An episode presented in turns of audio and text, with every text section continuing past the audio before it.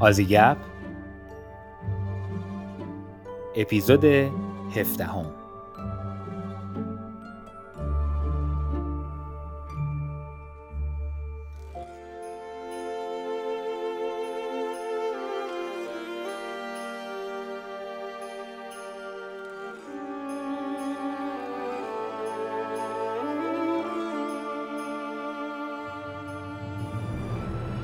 سلام. من ایمان هستم و این اپیزود هفدهم از پادکست آزیگپ هست که در تیر ماه سال 1400 منتشر میشه. آزیگپ پادکستیه در خصوص استرالیا و مهاجرین فارسی زبان و من در هر اپیزود با مهمان برنامه در خصوص تجربیات شخصی و شناختش از استرالیا و فرایند مهاجرت و اثرات و طبعات اون گپ می‌زنم. من در آزیگپ ارزش بسیار زیادی برای زاویه نگاه شخصی مهمان به مسائل، دقدقه ها و چالش های مهاجرت و مهاجر در استرالیا قائل هستم و اساس این پادکست بر شنیدن این تجربیات شخصی است. اگرچه نگاه شخصی نمی‌تونه به عنوان یک ملاک کامل و جامع برای همه در نظر گرفته بشه ولی می‌تونه به ما کمک کنه تا زوایای مختلف یک موضوع رو ببینیم و آشنا بشیم. این اپیزود در ادامه اپیزود 16 هم و ادامه گپ من با نیما هست. با همبستگی اجتماعی یا همون سوشال کوهیژن صحبت رو آغاز کردیم و به میزان و نوع رابطه مهاجر با دولت پرداختیم و در آخر به کامیونیتی های ایرانیان مهاجر رسیدیم. با توجه به اینکه تحصیلات و زمینه کاری نیما جامعه شناسی اجتماعی هست معتقدم که تلاش ما برای تحلیل زوایای متفاوت تا حد بسیار زیادی به نتیجه رسیده و مطالب این اپیزود برای من شخصا خیلی جذاب و آموزنده بود. امیدوارم که برای شما هم مفید و جالب توجه باشه. همچنین لینک صفحه اینستاگرام نیما در توضیحات این اپیزود در دسترس هست که اونجا می‌تونید با سایر مطالب و تحلیل های نیما آشنا بشید. اگر اپیزود قبل یعنی اپیزود 16 هم رو هنوز نشنیدید پیشنهاد می‌کنم ابتدا اون اپیزود رو گوش بدید با این توضیح که تمام اپیزودهای آزیگپ در اکثر اپ های پادگیر مانند Apple Podcast، Google Podcast، Castbox و Podcast Addict در دسترس هستند و درخواست من مانند همه پادکسترها لطفاً پادکست ها را از اپ های پادگیر گوش بدید. خلاصه رو کوتاه کنم این شما و این اپیزود 17 هم با نیما از کمبرا. نیما می‌خوام این اپیزود رو با ارجاع به یه بخشی از صحبت هامون در اپیزود قبل شروع کنم. اونجایی که صحبت کردیم در رابطه با اینکه دولت ها تلاش می‌کنن برای ایجاد و استحکام و تثبیت سوشال کوهیژن. سوشال کوهیژنی که از نگاه من یکی از الزامات یک ملت هست. در اپیزودی که من با فرشید صحبت می‌کردم فرشید این نگاه رو داشت که جامعه استرالیا تا رسیدن به یک جامعه چند فرهنگی راه زیادی رو داره و الان نمیشه یک جامعه چند فرهنگی صداش کرد. با توجه به اینکه تو تجربه زندگی در آمریکا و کانادا و استرالیا رو داری می‌خوام تو به این قضیه نگاه کنی و به این سوال پاسخ بدی که آیا جامعه استرالیا یک جامعه چند فرهنگیه؟ یعنی فرهنگ های متفاوت عمیقا و توسط مردم پذیرفته شده هستند یا صرفا یک اعمال حاکمیتی هست از سمت دولت و نهادهایی که تلاش می‌کنن یک جامعه چند فرهنگی رو ایجاد کنن و جامعه به سمت چند فرهنگی شدن بره؟ خب سوال سوالی پرسیدی که من هیجان زده میشم. از این جهت که سوالت در ماهیت یه سوال سیاسیه.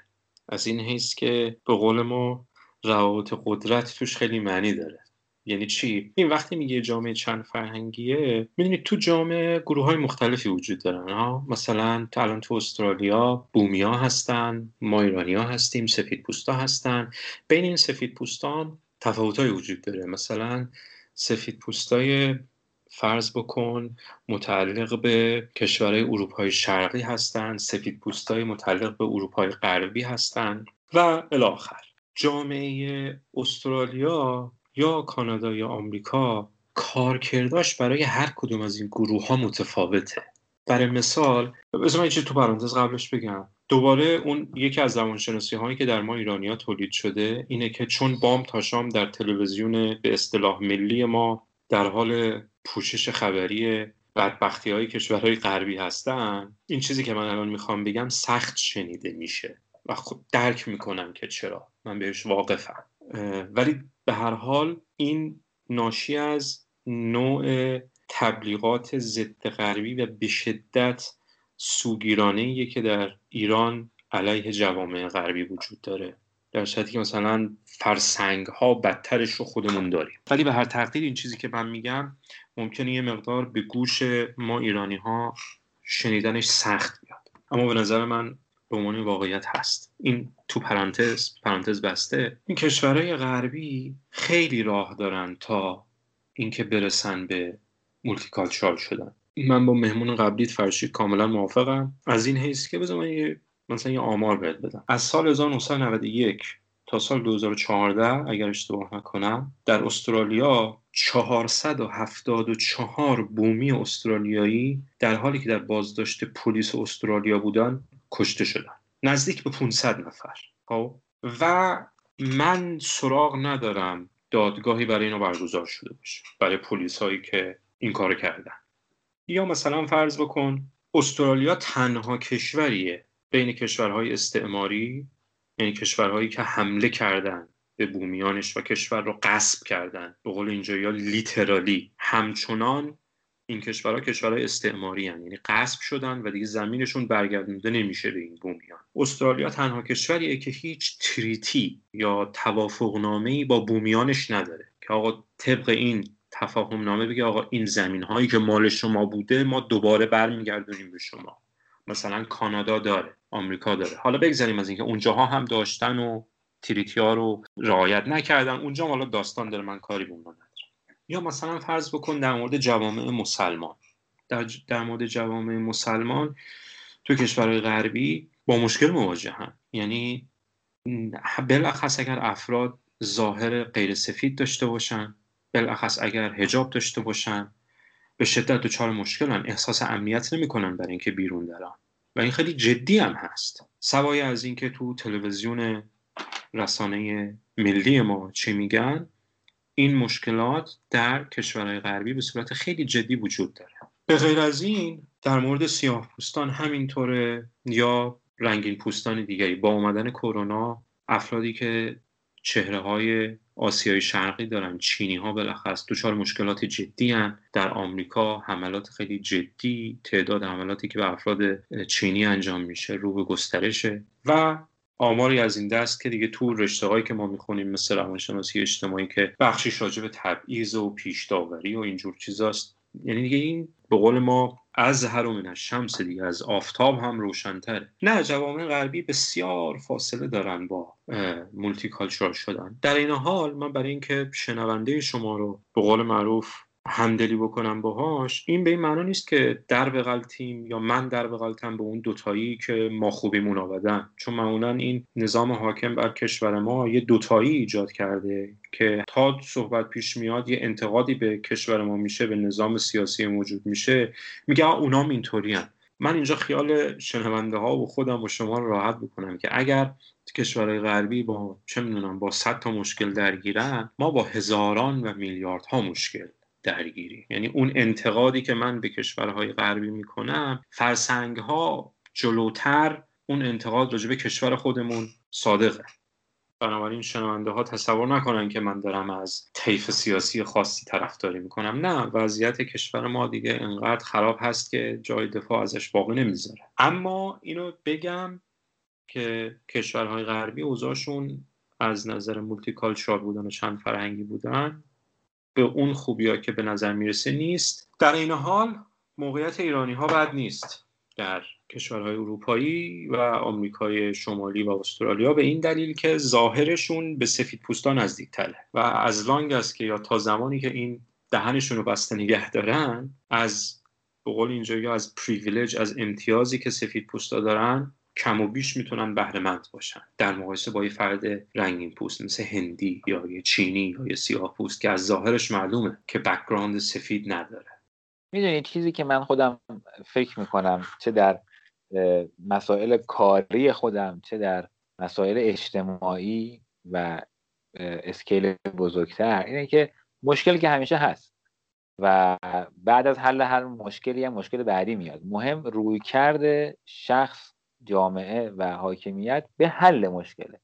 یعنی باید دید که آیا اراده ای و اقلانیتی برای حل مشکل هست یا نه. فکر می‌کنم ما مشکل اساسی که در ایران داریم اینه که اقلانیت و اراده ای برای حل عاقلانه مشکلات نیست. یعنی اگر که از هر صد مشکل یک مشکل هم اراده ای باشه برای حلش متاسفانه اون یکی هم بر اساس اقلانیت حل نمیشه.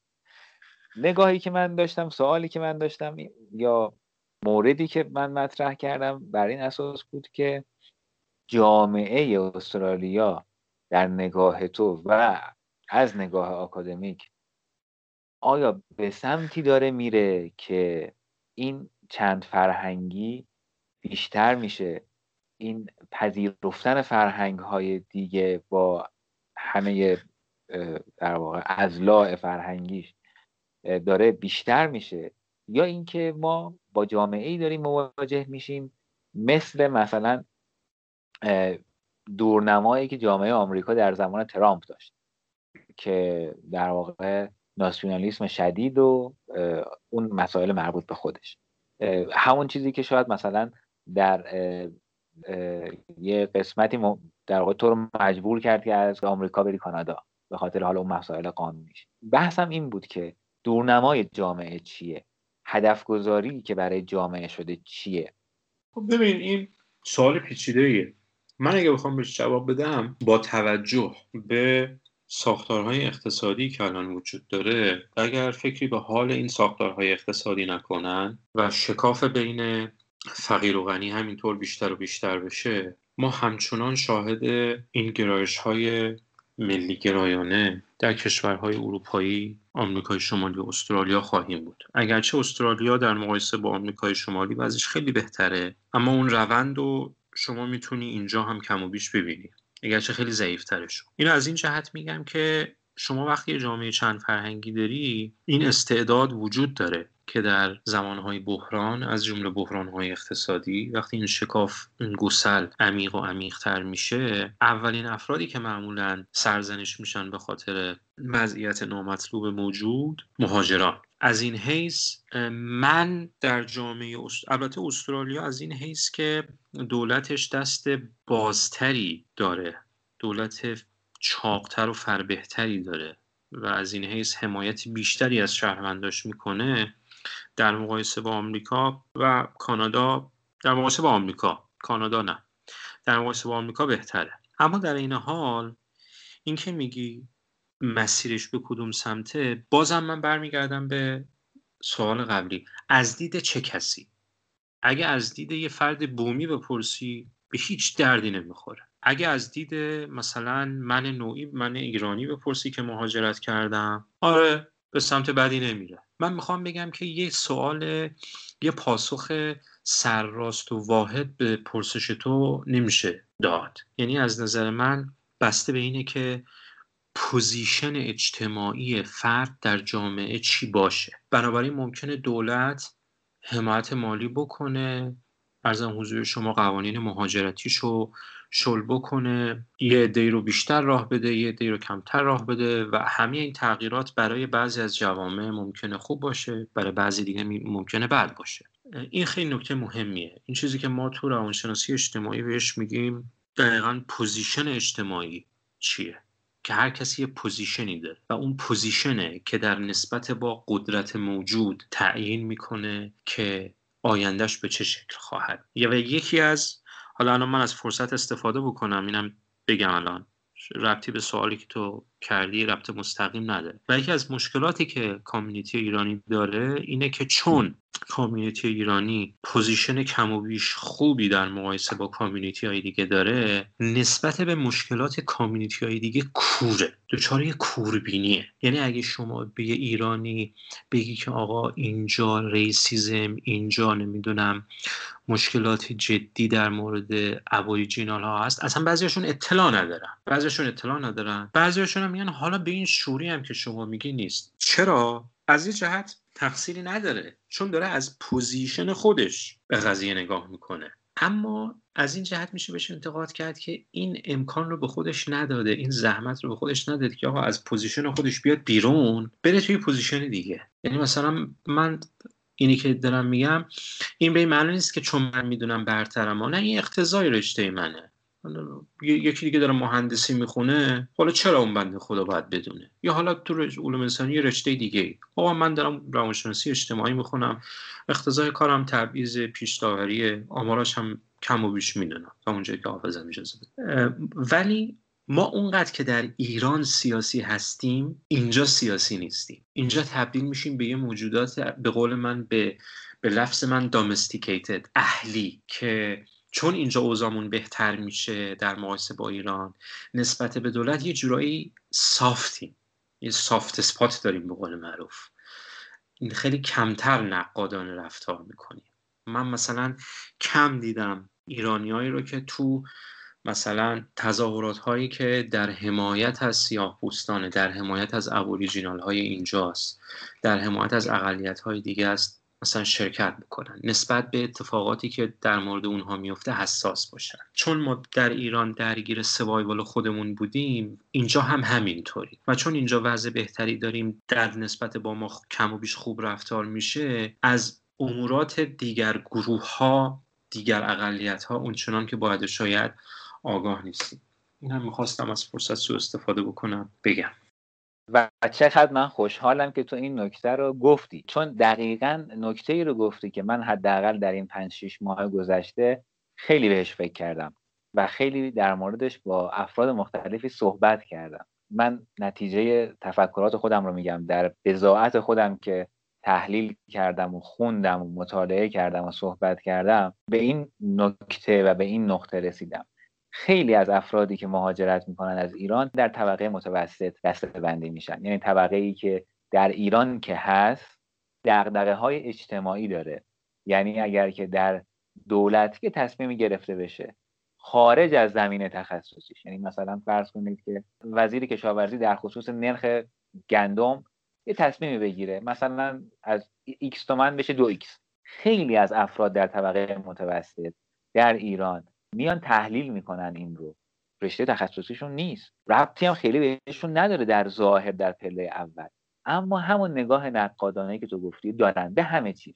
میان میگن که این شده دو x بعد قیمت نون زیاد میشه بعد نمی‌دونم طبقه کارگر بهش فشار میاد. حقوق مثلا کارگرها که انقدر اضافه پیدا نمی‌کنه که شما اومدی قیمت گندم انقدر اضافه کردی. یعنی همه چیز برای طبقه متوسط دلیلی هست برای نقد کردن. و من اینو مثبت می‌دونم ما برای تحلیل کردن شاید نقد کلمه مناسبی نباشه بار منفی داره. تحلیل کردن. یعنی طبقه متوسط دغدغه‌مند هست در مورد طیف گسترده ای از اتفاق. چه مربوط چه نامربوط. اما همین طبقه متوسط وقتی که مهاجرت می‌کنه دیگه انگار دغدغه نداره. نسبت به جامعه مقصدش دارم میگم. یعنی اینکه همین که شما گفتی اعتراضی نداره به در صورتی که شما اوایل صحبتت هم این نکته رو گفتی. ماها وقتی که در ایران بزرگ میشیم در جامعه ایران بزرگ میشیم حس حس بیاعتمادی داریم نسبت به حاکمیت. درسته؟ و قاعدتا این حس رو هم با خودمون می‌بریم. یعنی ما آدمهایی هستیم که بای دیفالت تنظیم شدیم که نسبت به حاکمیت بدبین باشیم. اما وقتی مهاجرت می‌کنیم دیگه انگار اینجوری نیستیم. ممکنه که در روابط اجتماعیمون اینجوری باشیم ولی دیگه نسبت به حاکمیت دیگه اون دغدغه نیست. من چیزی که بهش رسیدم اینه که یکی از در واقع های اصلی این اتفاق های اصلی که باعث میشه ایرانی های طبقه متوسط دغدغه‌مند منتقد تحلیلگر اونجا دیگه این کارا رو نمی‌کنن ضعف زبانیه. ضعف زبانی نه مثلا دانش فنی تخصصی یا زبان تخصصی که مثلا طرف سر کار نتونه بره. نه اینکه اون روابط اجتماعی رو بتونه کامل و صحیح و به طور دقیق و ذاتی خودش که داره اتفاق میفته رو درک کنه. و اینکه گسسته هست از جامعه. ببینید مثلا ما در ایران به محض اینکه شما بگی که یکی اصلاح طلبه هر کسی که سنش از 20 سال بالاتر باشه می‌دونه یعنی چی. اصلاح طلب برای همه ماها یک مفهومی هست از خرداد 76 یا حتی عقبتر از اون تا اتفاقاتی که در سال 88 افتاد تا اتفاقاتی که در انتخابات مجلس بعد از 88 اتفاق افتاد تا تا تا تا هممون اینو می‌دونیم. حالا فرض کن شما یه فردی از فرانسه بیاری اینجا مثلا بشینه هم بخونه همه اینا رو. فارسی رو هم بلد باشه. باز وقتی تو بهش بگی اصلاح طلب اون مفهومی رو درک نمی‌کنه که یک مثلا فرد سی ساله تو ایران درک می‌کنه. همین اتفاق داره برای ایرانی میفته اون دیگه. این میشه که ایرانی از اون دقدقه اجتماعی میره کنار. این یه بخشش بود که من بهش رسیدم. یه بخش دیگه هم من بگم. که اینه که وقتی ایرانی در یک ایرانی تو ایران می‌رسه مثلا به سن سی سی و پنج سالگی در طبقه متوسط یه سری از نگرانی های اقتصادیش حل شده. حالا الان نه ها مثلا بحث ده سال پیشه. الان که هیچی حل نشده. خب، یعنی دیگه نگرانی شغل نداره نگرانی مسکن تا یه حدی نداره ماشین نداره. این نگرانی اولیه رو نداره اون سطح اولیه نگرانی ها حل شده. حالا به مرحله نگرانی های اجتماعی رسید اما همین آدم تو 35 سالگی وقتی مهاجرت می‌کنه میره به کشور X دوباره باید همه از اول بسازه. یعنی حالایی که تو کشور خودش وقت آزاد داشت که بیاد که دغدغه اجتماعی داشته باشه دیگه نداره. باید دوباره بره کار از اول بسازه رابطه اجتماعی رو از اول بسازه خونه رو دوباره از اول همه اینها از اول اینا انرژی می‌گیره. دیگه فرد فرصتی نداره برای اینکه بره سمت دغدغه های اجتماعیش. این دوتا آیتم چیزهایی بود که من منتج شدم به این قضیه که بله ایرانی ها دیگه اون آدم های دغدغه مند تو کشور مقصدشون نیستن. به قول اینجا یا couldn't agree more. کاملا موافقم. آشنا شدن با فضای فرهنگی سیاسی اجتماعی زمان می‌بره و برای مهاجر زمان چیز ارزشمندیه. برای اینکه خب باید دو چندان تلاش بکنه. در مقایسه با یه استرالیایی مثلا اگه بخواد به جای الف برسه باید بیشتر تلاش کنه. اگه هر دو بخوان به اون نقطه برسن ما باید بیشتر تلاش بکنیم. و به قول تو علاوه بر اینکه زمان لازمه و انرژی زبان هم عنصر مهمیه فاکتور مهمیه و اون هم مانعیه. اون هم حق کاملا. من با تحلیل کاملا موافقم. فقط دوست داشتم یه چیزی هم اضافه بکنم. و اونم اینه که می‌دونی به نظر اینطور میاد که من تمایل دارم اینطوری هم این, این تحلیلم داشته باشم که می‌دونی ما در ظاهر در, ایر... در نه تنها در ایران ها حتی در جوامع غربی در ظاهر در اجتماع زندگی می‌کنی. منظورم چیه؟ منظورم اینه که به نظر میاد که این فرهنگ فردگرایانه که به نحو خیلی جدی در جوامع لیبرالیستی کاملا استبلیشت شده جا افتاده و در ایران هم ما چارنل داریم میدویم دیگه به سمت غرب. اصلا نگام نمی کنیم که کجا داریم میریم. و این حکومتی هم که داریم بهترین محرک برای مدرنیزه شدن ایران. این اصلا دیگه به عنوان یه واکنش نسبت به حکومت غیر دموکراتیک موجود عده از شهروندان چارنل میتازن به این سیستم لیبرالیستی. از حیث سیاسی بسیار خوبه. از حیث اجتماعی دچار مشکل می‌کنه. چرا؟ چون می‌دونی اجتماع اسمش روش اجتماع اجتماعه. شما با فرد فرد و با فردگرایی به اجتماع نمی‌تونی برسی. بذار من یه مثال من این مثال خیلی جاها می‌زنم و هیچ موقع فکر نکنم برای من این عادی بشه. من راجع به اون روانشناسی های مختلف می‌گفتم ها این مثال در مورد اونم می‌تونه صدق کنه.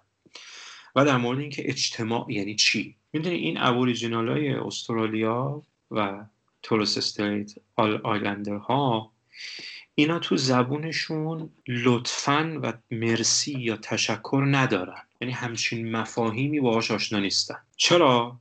نه به این دلیل که لحاظ آیکیو یا شناختی مشکل دارن. نه به دلیل اینکه تو فرهنگ این بومیان استرالیا وقتی شما یه چیزی داری که من ندارم بای دیفالت به صورت پیشفرض شما میدی به من. من لازم نیست به شما بگم که ایمان لطفا بده به من. بعد که دادی بگم مرسی. دست دردم. به همین راحتی.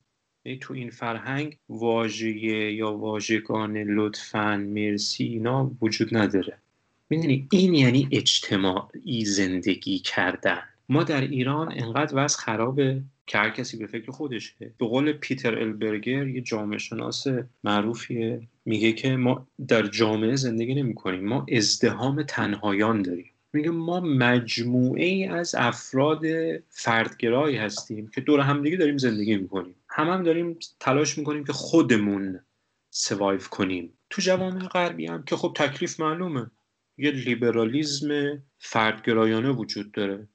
یعنی افراد خودشون در اولویت هم. و جالب اینجاست که تو همین داستان کووید ما فهمیدیم که تو جوامع غربی هم فهمیدن که آقا خیلی از مشکلات با فردگرایی حل نمیشه. دادشون این بود تا تو دپارتمان ما ما که داریم پژوهش می‌کنیم راجع به انسجام اجتماعی یا سوشال کوهیژن همه دارن داد می‌زنن که آقا ما مشکل فردگرایی دست کم فردگرایی بیش از حد داریم. هستن موقعیت هایی که من اگه بخوام کاری بکنم به من فرد هیچ ضرری نمی‌رسه در کوتاه مدت و به صورت مستقیم. اما باید به خاطر جامعه بزرگتر یه کارایی رو نکنم یا یه کارایی رو بکنم. از این حیث ما ایرانی ها که البته گفتم فقط مخصوص ما ایرانی ها نیست از این حیث ما اصلا در اجتماع زندگی نمی کنیم ما موجودات اجتماعی به این معنایی که گفتم نیستیم. و وقتی هم میایم اینجا بازم تو همین فرهنگ فردگرا هستیم. اضافه کن بهش همون عادت کردن به سوایف کردن شخصی که تو جامعه به شدت به لحاظ اقتصادی خراب ایران بهش عادت کردیم اینا مزید بر علت میشن. به علاوه دو تا فاکتوری هم که تو گفتی و کاملا هم درسته. زبان و زمان. ما یه مفهومی رو توی اپیزود قبل در موردش صحبت کردیم. اسمش رو این گذاشته بودیم خورده جزیره های فرهنگی. به این معنا که افراد حالا از هر کشور دیگه ای که مهاجرت می‌کنن به استرالیا بعد یه مدتی اگر اگر و اینجوری هم هست انگار که نمی‌تونن خودشون رو بخشی از اون جامعه اصلی بدونن و این میشه که مثلا کامیونیتی ایرانیا تشکیل داده میشه کامیونیتی یونانیا ایتالیاییا آلمانیا حالا اینا هم دوباره زیر مجموعه داره. باز مثلا به قول تو ایرانی های مذهبی حالا نمی‌دونم ایرانی هایی که حالا ممکنه بهشون بگن اینا حکومتی هن. حالا نه اونایی که مثلا سکولارن. بچه های دانشگاه فلان. گرچه که ما در همین ایران به عنوان جامعه اصلی همه این 80 میلیون ایرانی هم این خورده فرهنگ ها رو داریم. یعنی حتی مثلا در استانهای متفاوت با هم دیگه ممکنه زبان فرق بکنه فرهنگ فرق بکنه. اما اینجوری نیست که گسسته باشه. در واقع فاصله ای باشه که پر نشده باشه. اما بین کامیونیتی ها حتی بین کامیونیتی های ایرانی این چیزا وجود داره. این گسسته انگار وجود داره. انگار اینا چسبی بینشون نیست. یه چیزی نیست که باعث بشه که در یک زمان لازم اینا همشون بیان کنار هم دیگه. و این احساس می‌کنم که در کنار اون مفهومی که تو گفتی که آدم ها چون نیاز دارن که روابط اجتماعی داشته باشن و چون که ممکنه مثلا به یکی از دلایلش سنشون باشه که دیگه نمی‌تونن برن دوستی های جدید ایجاد کنن رو میارن به روابط سطحی. اینها همش باعث میشه که اون تنهایی انگار برای اون فرد مهاجر بیشتر میشه. انگار توی جامعه هست که جامعه ممکنه این خیلی احساس تعلق به اون جامعه نکنه بعد میره توی خورده کامیونیتی پایینتر توی یه ریز شاخه ای از اون. باز اونجا هم باز روابط سطحی داره. اینا انگار همش میافزایه به اون بار تنهاییه. بله همینطوره. من می‌خواستم از دست کم دو تا دیدگاه به چیزی که گفتی نگاه بکنم. یه دیدگاه دیدگاه سیاست گذاره گاه یا بذار بگم دیدگاه فرهنگ غالب. طبیعیه که من ایرانی با بعضی از فاکتورها یا با خیلی از فاکتورهای فرهنگی اینجا احساس غریبگی و بیگانگی بکنم. هیچ اشکالی هم نداره. فرهنگ ها متفاوت از این حیث هم خب رابطه کمتر برقرار می‌کنم. یا اصلا برقرار نمی‌کنم. اینم به نظر من اینم یه نوعیه. نوعی از کنار اومدن با مهاجرت. بگذاریم از اینکه بعضیا اینو تبدیلش می‌کنن به اینکه اساسا نه تنها تعامل نمی‌کنن بلکه اساسا به معنای تاثیر نپذیرفتن می‌بینن همچین چیزی رو. خب سخت دفاع کردن از همچین چیزی. اینکه آدم مهاجرت بکنه و اصرار داشته باشه که تغییرم نکنه. گاهی اوقات هست گاهی اوقات که افرادی که از فرهنگ غالب میان اصرار به چیزی دارن که اسمشو می‌ذارن اسیمیلیشن نمی‌دونم چجوری ترجمهش کنم. انتظار دارن که مهاجرا حل بشن تو فرهنگ غالب. که میگن آقا شما دیگه بالاخره اومدی اینجا دیگه باید ادپته بشی دیگه باید من اینجور موقع خیلی مشکوکم. بلخص اگه اون کسی که داره این حرفو می‌زنه یه مرد دگر جنسگرای سفید پوست باشه. نگرانم مثل اون که یه مردی به یه خانمی میگه ای بابا مشکلی نیست که شما بیا مثل ما باش مثل ما نمی‌دونم رفتار کن. ما مشکل نداریم و نادیده بگیره خیلی از این ظلم های ساختاری رو که به خانم ها میشه. از این حیث من یه رزرویشن یه چی میگن؟ ترجمه رزرویشن اینجا نمی‌دونم چی بگم یه احتیاط می‌کنم. اگه یه سفید پوستی همچین حرفی به یه مهاجر بزنه. که تو هم بیا اسیمیلیت شو. مثل ما شو. بگیم آقا نه مولتی یعنی همین. یعنی من نمی‌خوام مثل توشم. از همه امتیازاتی که تو هم برخورداری من باید برخوردار باشم. اگر من برخوردار نیستم مشکل ساختار یک وجود داره. اما اما بچه دیگرش هم همینه که بله اونطور که گفتی گسستی بین جوامع ایرانی وجود داره. من یادم میاد آمریکا بودیم یه مهمونی دعوت بودیم. با صابخونه رفته بودیم خرید. در حین خرید کردن اون میزبان یکی از دوستاش شد. یا دوستش که نبود آشنایی بود. مثلا چند بار دیده بودش. گفت آره ما مهمونی داریم. همه دعوتن و شما هم تشبیه هم خیلی محجبم نبود. یعنی مثلا ظاهرش حداقل ظاهر دیندار نبود. بعد گفتش که ببخشید مثلا اسم چند نفرم اسم بود. گفت فلانی و فلانی هم میان. بعد اون میزبان گفتش که بله چطور مگه؟ گفت ببخشید من نمی‌تونم میام من رفتم حج. اونا بهایی هن. من نمیام. اصلا ما دوتا شوکه بودیم. که این یعنی چی؟ این یه مثالی از گسست بین کامیونیتی هست. یا بر برعکسش هم هستا. یعنی مثلا یه, یه نفر می‌بینی آیا آدم سکولار؟ کلی دم از آزادی بیان و نمی‌دونم دموکراسی و دم از اینا می‌زنه. 24 ساعته 48 ساعتش داره از اینا حرف می‌زنه. بعد مثلا میگه که آقا مراسمی هست مثلا فلان افرادم دارن میان. میگه ای بابا اونا که های حکومتی اونا که مذهبی هن. اونا که نمی‌دونم اصلا جاسوسن. اصلا یه چیز یه فضای دیستراست یه بیاعتمادی عمیقی بین بعضی از کامیونیتی های ایرانی وجود داره که بخشش که همون قبلا هم راجع بهش صحبت کردم با خودمون آوردیم و جالب اینجاست که هیچ ریفلکشنی هم روش نمی کنیم یعنی تعملی هم نمی کنیم که آقا آیا درست هست؟ آیا درست نیست؟ این حس از کجا آمده کدوم بخش از این حس درسته؟ کدوم بخش از این حس درست نیست. و این مشکل بزرگیه دیگه. یعنی در حقیقت حالا معمولا تو مهاجرت افراد قی افراد دیندار در موضع ضعفن. چون تو کشورهای سکولار هستن. حالا این که میگم در موضع ضعفن توضیح میدم به چه معنا. اینکه یه پیش بدی نسبت بهشون وجود داره. یا همه دیندارا همه حکومتی هن. یا همه جاسوسن یا همه حکومت همه عمال حکومتن. یه همچین پیش وجود داره و بعدش هم در اینها از دو جهت می‌خورن. هم از طرف جامعه میزبان نسبت به مسلمان ها دیدگاه منفی وجود داره. هم داخل کامیونیتی ایرانی ها نسبت به کامیونیتی مسلمون دیدگاه های منفی وجود داره. در این حال از یه جهت در موضع قدرتن. از اون جهت که اگر بخوان که البته نمی‌خوان اگر بخوان راحت می‌تونن ابراز نظر بکنن دیگه. یعنی منو مثلا منی که مخالف فرض بکن دین اگر باشم اگه بخوام حرفی بزنم خب نگرانی هم که آقا من می‌خوام برگردم فلان بکنم. کلی دغدغه دارم. اما اون بنده خدا راحت می‌تونه حرفش بزنه. هیچ چیزی هم نیست تا تقصیرش که نیست. از سر اتفاق دیندار تو جایی هم زندگی می‌کنه که ساختارش دین رو پروموت می‌کنه.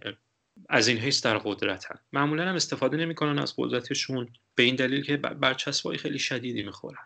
و ولی اون دیستراست عدم اعتماد بین کامیونیتی ها مشکل جدیه. حق داری حالا این خیلی شخصا می‌پرسم این قضیه رو. ولی واقعا چرا؟ واقعا چرا انقدر ما به هم بیاعتمادیم؟ چون مثلا من که اصلا دانش اجتماعی و جامعه شناسی ندارم واقعا اصلا گیجم نسبت به این قضیه. ببین مثلا ما در ایران ببین پذیرفته شده است یکم ها. یعنی مثلا تو تو جامعه که هستی این بیاعتمادیه پذیرفته شده است که آدم احساس می‌کنه ناخداگاه نسبت به همه چیز و همه کس بیاعتمادی که بذرشو کاشتن دیگه. حالا درست غلطش کار نداریم.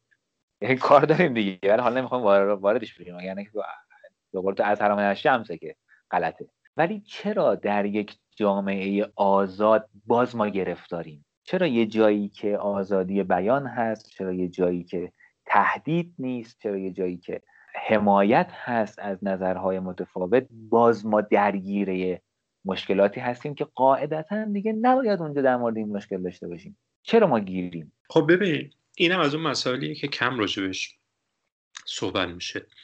حتی تو داخل خود کامیونیتی ایرانیایی که اینجا هستن یعنی در مهاجرت هستن.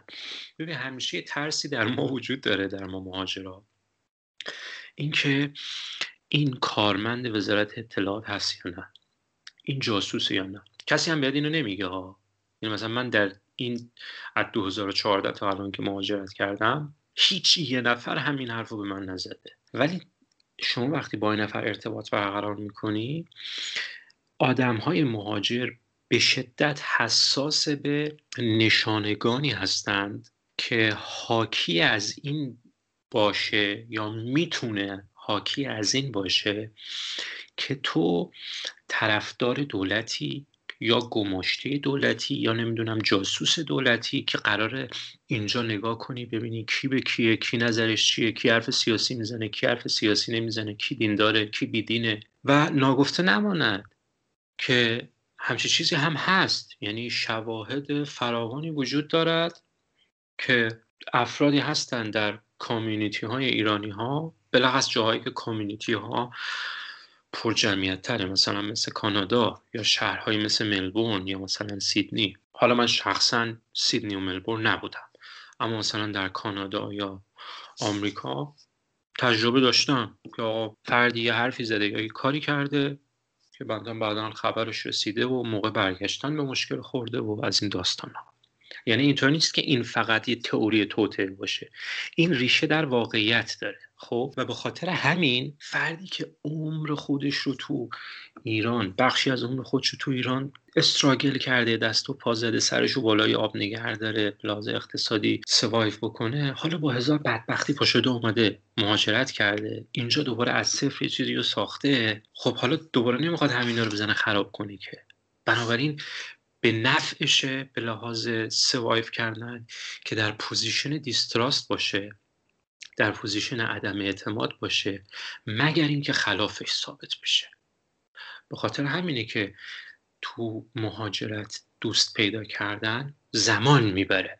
برای اینکه تو باید در یه پروسه خودت رو اثبات بکنی که آقا من اونی که باید باشه هستم یا اونی که نباید باشه نیستم. این یه نکته است. اینو از دید همدلانه نسبت به افراد میگم. خب یه چیز دیگه یه نکته دیگه هم که وجود داره اینه که افراد تجربه نمی‌کنن.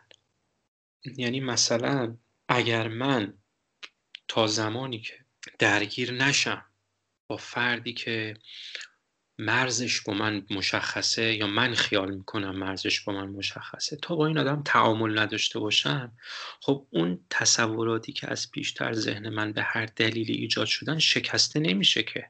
من یادم میاد اولین باری که رفتیم اولین بار که نه ماه فکر ماه ماه چندم بود تو کانادا بودیم. خب من آدم مذهبی بودم قبلا. بعد الان دیگه به اون معنا مذهبی نیستم. بعد یاد قدیما کردم گفتم بریم یه دعای کمیل یعنی مثلا دعای کمیل اینجا هست نیست چجوریه؟ خب خانم منم بیهجابه بعد گفتن آره یه امامزاده میگم یه امامزاده تو کانادا امامزاده. یه حسینیه ای هست اونجا برگزار میشه مراسم دای کمیل از غذا محرمم بود ایام محرم بود. آقا پنجشنبه شد و ما رفتیم. وارد حسینیه که شدیم. یه موقع تنها بیهجاب اونجا خانم من بود. و خب هیچکی بی احترامی نکرده هیچ کس بی احترامی نکرد.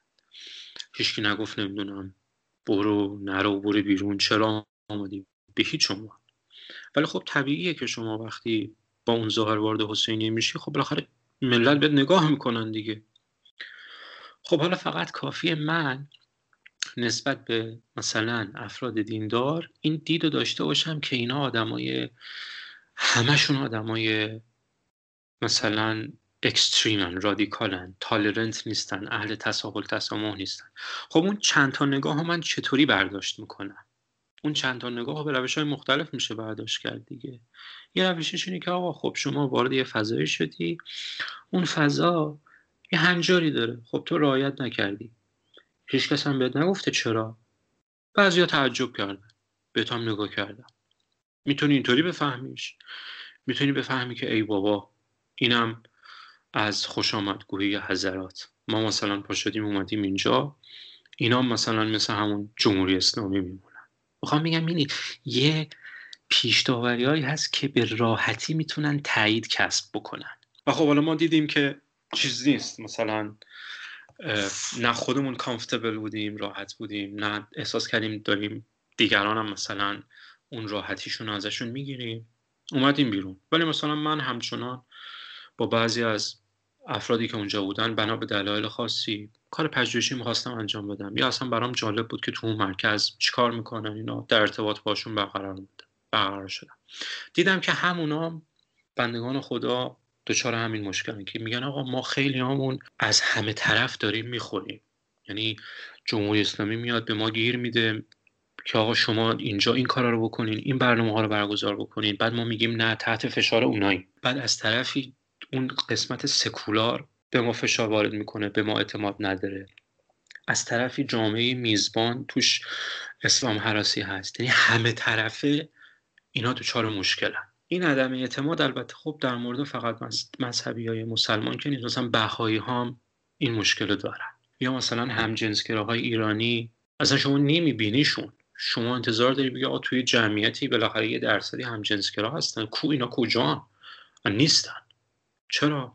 برای اینکه پذیرفته نیست. کسی یا به قول اینجا از کلازت بیرون نمیاد اظهار نمی‌کنه یا تو جمع حاضر نمیشه. اینی که راه زیاده تا رشد جامعه ایرانی.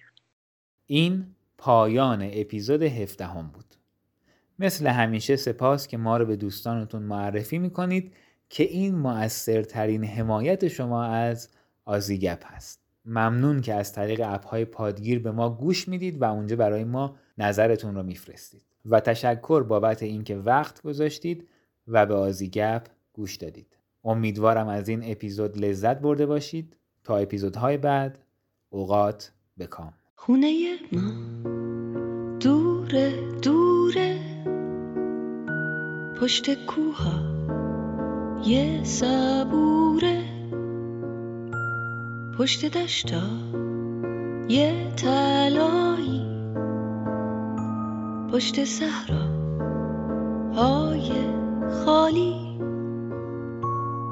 خونه ماست اون بره آب اون بره موجای بیتا پشت جنگل های صرفه